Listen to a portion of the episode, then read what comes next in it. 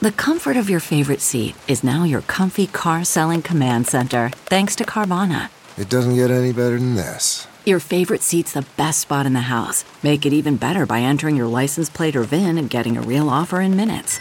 There really is no place like home. And speaking of home, Carvana will pick up your car from yours after you finalize your offer. Visit Carvana.com or download the app and sell your car from your comfy place.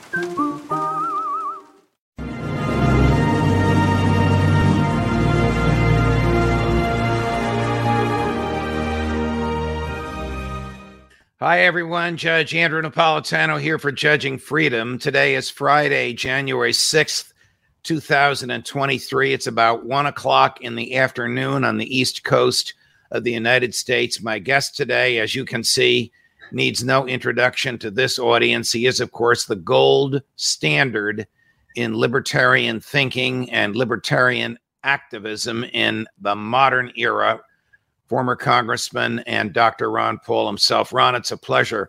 Uh, welcome back to the show. A belated Merry Christmas and Happy New Year to you and to your family. Well, thank, thank you very much. This is a real honor to be on your show again. Thank Early you. on in my career, I talked with you back then, and we've been talking ever since. Yes. I sure hope we're doing good work out there. I know you are. Well, we're between the two of us and a lot of our colleagues, like um, Tom Woods and Austin Petersen. We we are getting the message out to a lot of people who are very interested in the dangers of too much government. So let's start with the dangers of the Federal Reserve. Uh, I'm I'm going to unleash you. What is your opinion of what the Federal Reserve has been doing to interest rates in the past six months? Monkeying around, they don't know what they're doing, and they've caused all, almost all the economic problems that we have because the incentive is that uh, it, the things that people, the government, uh, the welfare warfare state, nothing would happen if you didn't monetize the debt and have a fiat standard of money. And yet, it, it, even though more and more people are thinking this way and talking about it, it's been uh, very frustrating to know that our universities, our high school classes, uh, you know, nobody's going to be taught that. But fortunately, and you've done so much education outside of those circles, you know, with the Mises Institute and others. And there's a lot of young group, young Americans for Liberty, and and uh, all the work you've done. That I believe our audience is getting bigger. So some days, uh, you know, uh, it's a little difficult to say, "Oh, everything's going to be okay," which I don't say. Everything is going to be okay if we do the right things, and these are the right things. So I think that uh, the Federal Reserve is uh, it fascinates me.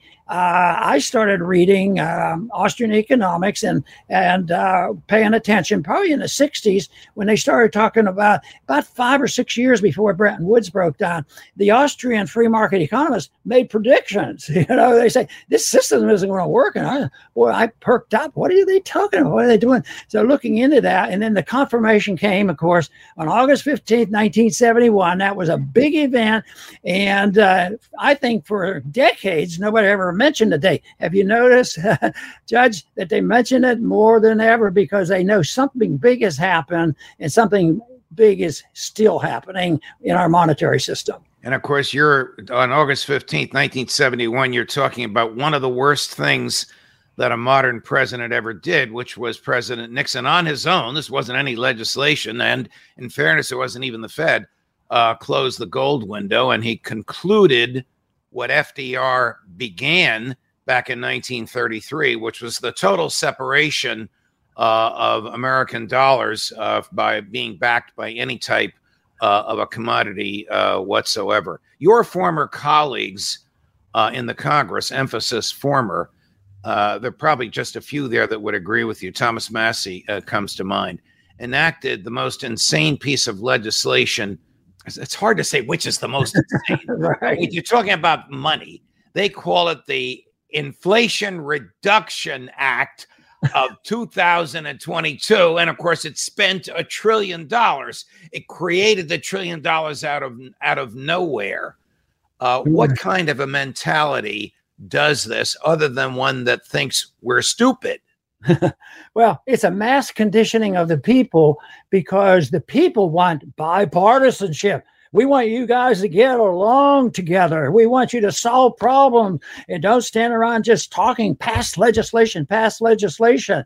And uh, it's, it's not an easy thing to sell, but I say, no, we have too much bipartisanship because uh, you know it's pretty bipartisan about spending money and running up deficits. Do you think the Republicans have a very good record when they have a little bit of clout in the executive branch and the congressional branch? Do they really cut back? No, no. It, it's uh, it's bipartisan, and therefore that it, nothing really changes. And some people have they they have to pretend of that uh, being the same. But then you know there's a shift also that uh, I'm sure you've noticed that's uh, interesting because it used to be in the 60s, uh, the anti war people were progressive liberal Democrats. And then there was a period of time when I was in Congress, I liked it because we could talk to them, you know, and work with some of them. And I remember you know, in, in the... Kucinich and others.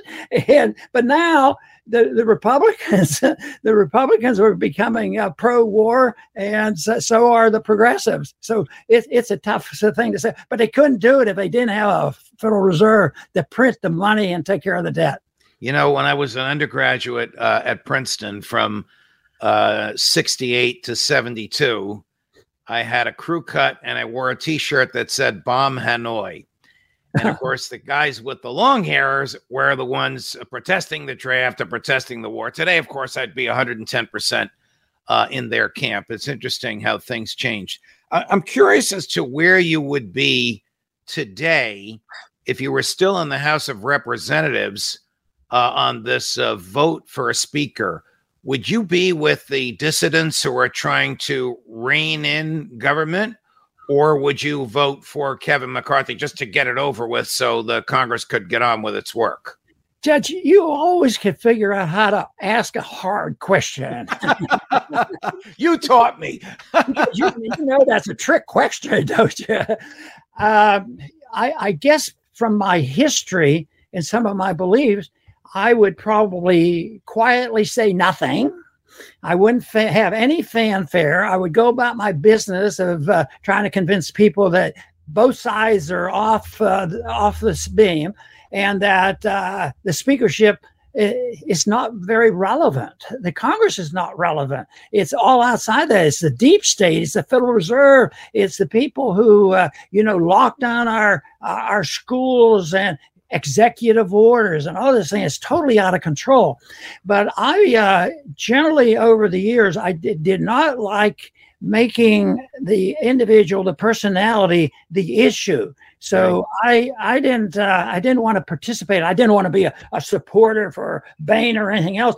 But generally, that wasn't my fight. That is not where. And some people are better at that. And I just didn't, didn't like it. I didn't think it solved the problems. I wanted to talk about the issues. And if I had the chance, I would probably try to pester them with a lot of questions because if they want to be the speaker, I want to know where they stand on the issues. But uh, I think I would uh, have leaned toward uh, not just blowing up the place, uh, even though I'm about this far away from anarchism. well, I got to tell this uh, story about, I think it was the second time we met. The first time we met, was a speech I was given, uh, hosted by Jay Kornberger, and you were there in the audience, and I was just stunned because I was such a fan of yours, and I didn't know you were going to be there. And I introduced you as the Thomas Jefferson of our day, and it, began a lifelong friendship. But the second time we met, I'm sure you remember this. You invited me to your office uh, in the House of Representatives. Now, you may remember that I spent uh, my sophomore year at, in high school at the Capitol School for Pages, and I was a page in the House of Representatives, and I knew the offices, I knew the tunnels, I knew the buildings. And I came to your office and I said, Ron, this is a glorified broom closet.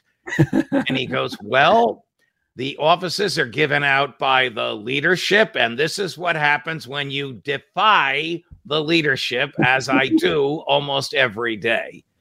Yes. So I think you'd be defying the leadership if you were on the floor of the House, but I won't push you too aggressively on that. You mentioned uh, the deep state. You had a great piece the other day. And of course, I've been writing about uh, the FBI, which has become really a domestic surveillance um, entity. Uh, your piece was a little different. I mean, your piece argued that the FBI practically turned Twitter into a subsidiary of mm-hmm. itself. How dangerous is the modern FBI? Well, I think it's very dangerous. And somebody pulled up something that I had forgotten about. I think it was in 1988. I gave a speech or an interview you need to get rid of the FBI. They're up to no good. And uh, no, it, it, there's no place for that in a republic, and the CIA, no place for it. And uh, yet, uh, there, there, there's a lot of criticism coming from the Republicans right now, but uh, it's still they're not at the point where they'd be willing to to get rid of it. But uh, I just don't think we would be less free uh, if we didn't have the FBI. But the FBI does not protect us; it destroys our liberty. It's, it's a it's a horror, and uh, I think that uh, uh, we we need to call attention to it. And besides, you know, the First Amendment is key because if we, if we lose that, which we are, our battle which we describe as intellectual and philosophic ideas, speaking out, uh, and now, just think of the medical profession, which I identified strongly with all the abuse that the people who wanted to, uh, uh, you know, speak up about the truth of COVID. You know what was so so amazing was that the uh, that the doctors uh, uh, were taught. I was taught in medical school. Debate is what you want. You want doctors discussing it, discussing with your patients and all these things. And they want to eliminate it. They want to make a criminal out of you. And yeah. they and, and that, that came from something very early on that was recognized by the libertarians. And that is the takeover of medical care. And that's the first time it started was just the introduction of uh, third party payment. Well, I mean, you know better than I, and probably better than almost anyone in the country, the dangers of the federal uh, takeover uh, of of medicine and how unhappy medical students are today because becoming a physician is not the joy of healing as it was when you uh, became a, a physician. It's now the unhappiness of dealing with federal regulations, regulation on top of regulation on top of uh, of regulation. I just want to get back to the FBI for a minute. I, I, really think that this is going to explode, and I don't know which way it's going to explode because this stuff happened under Donald Trump. I can't imagine that he knew about this because the same elements in the FBI, which were telling Twitter what speech to suppress and telling Facebook what speech to advance, was the same FBI that was tormenting him and all of this happened under Jim Comey, whom he didn't appoint and fired, and under Chris Wray, whom he whom he did appoint. Chris Wray has a lot to answer for when your former colleague Jim Jordan becomes the chair of the House Judiciary Committee and they begin investigating just what the devil the, the FBI was up to, how America becomes safe, how they were protecting our liberties by intimidating social media and suppressing people's free speech. I can't even imagine what explanation they could give for that. Uh, Judge, you've written a lot of books, and I write a little, a few pamphlets. and you've complimented me because you're just a nice guy. But I write a little bit, and I'm working on a little, little project now, and I call it the surreptitious coup. And I think there was a coup starting especially it accelerated with the Kennedy assassination.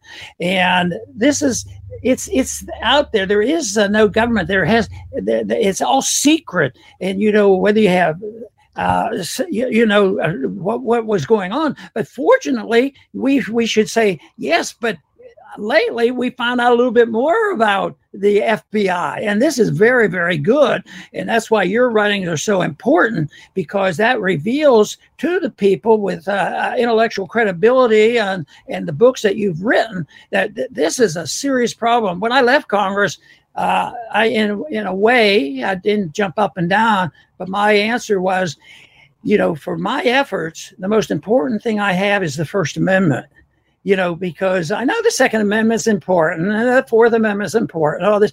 And I said, but we need to have an ability to speak out and that's why it's so disgusting for this cancel uh, you know e- evidence you know oh, we'll cancel you and they'll, they'll blackmail people they'll they'll take your job away and and people's reputation but it's coming around there's a little bit of change now so there's a little encouragement there but that has to come from an intellectual revolution. You've been part of that for a long time. And that's why I still hold out hope that we can move in that direction because people say, What can you do? What can you do? I say, If you don't know what to do, why don't you just start and read the Constitution? Uh, good, good place to start.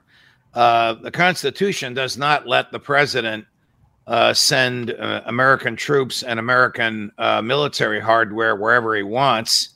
Uh, Congress has authorized him to send over a hundred billion dollars in cash and military hardware uh, to Ukraine. Congress has not declared war. Congress may have us on the verge of World War III. I don't know. What do we do about the creeping American involvement in Ukraine, Congressman Paul?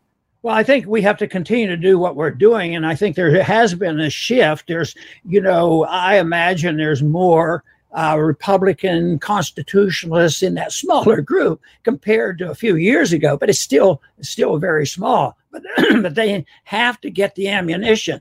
Now, there's going to be a major crisis come where uh, it's going to go one way or the other. You know, the last time they had a problem picking a speech, uh, a speaker was right before the Civil War, and uh, and uh, I imagine they were talking about the conflicts that were going on back then. But this this is a, this is something that we have to have an ability to change people's minds. Uh, otherwise, it, not, nothing will happen. You know, it can't happen. But we're we're really in in a mess uh, the way we are. But I think there is a change, but I don't think it's going to come. It's going to come under much more dire circumstances. We're going to have a collision course. We'll have a collision, uh, you know, financially the the paper money and the debt, these trillions and trillions of dollars. A lot of people know about it. I had one constituent tell me years ago. He says, "Ron, I know." He says, "I really agree with all your votes, but I think you should be up there getting our part before it falls apart." And you know that attitude probably exists. He was just more honest with me. You know, the Chamber of Commerce type people. A lot of yeah, things are like right. that. I want to I want to show you. Um, a quote from President Macron of France. Uh, this is on New Year's Eve. France will c- continue to help Ukraine without fail and until victory itself. We will build a just and durable peace. Count on France and count on Europe. Now, normally it wouldn't trouble me what the president of France says, but I don't think he would have said that without having run it past his colleagues in NATO and especially past the people around Joe Biden. That's what terrifies me. That might be, in my view, this is the fear that I have, Congressman Paul, uh, the tip of the iceberg of American involvement. Stated differently, is the president of France saying what Joe Biden wants him to say? And if so, how dangerous is that? you know, it's very, very dangerous. And I think what I just mentioned is the real challenge. Uh, the foundations have been ruined morally and financially, and there is going to be a major, major adjustment for that. And uh, the big question is: is can we educate enough people that will influence the recovery? And uh, I, I sort of think that uh, uh, the recovery after the Civil War, uh, there was enough uh, uh, knowledge about the Constitution that things did pretty well for several decades. because, but I don't think that can happen now. You see, I sort of like, yeah. People say, did you ever? Did anybody ever go back on the gold standard?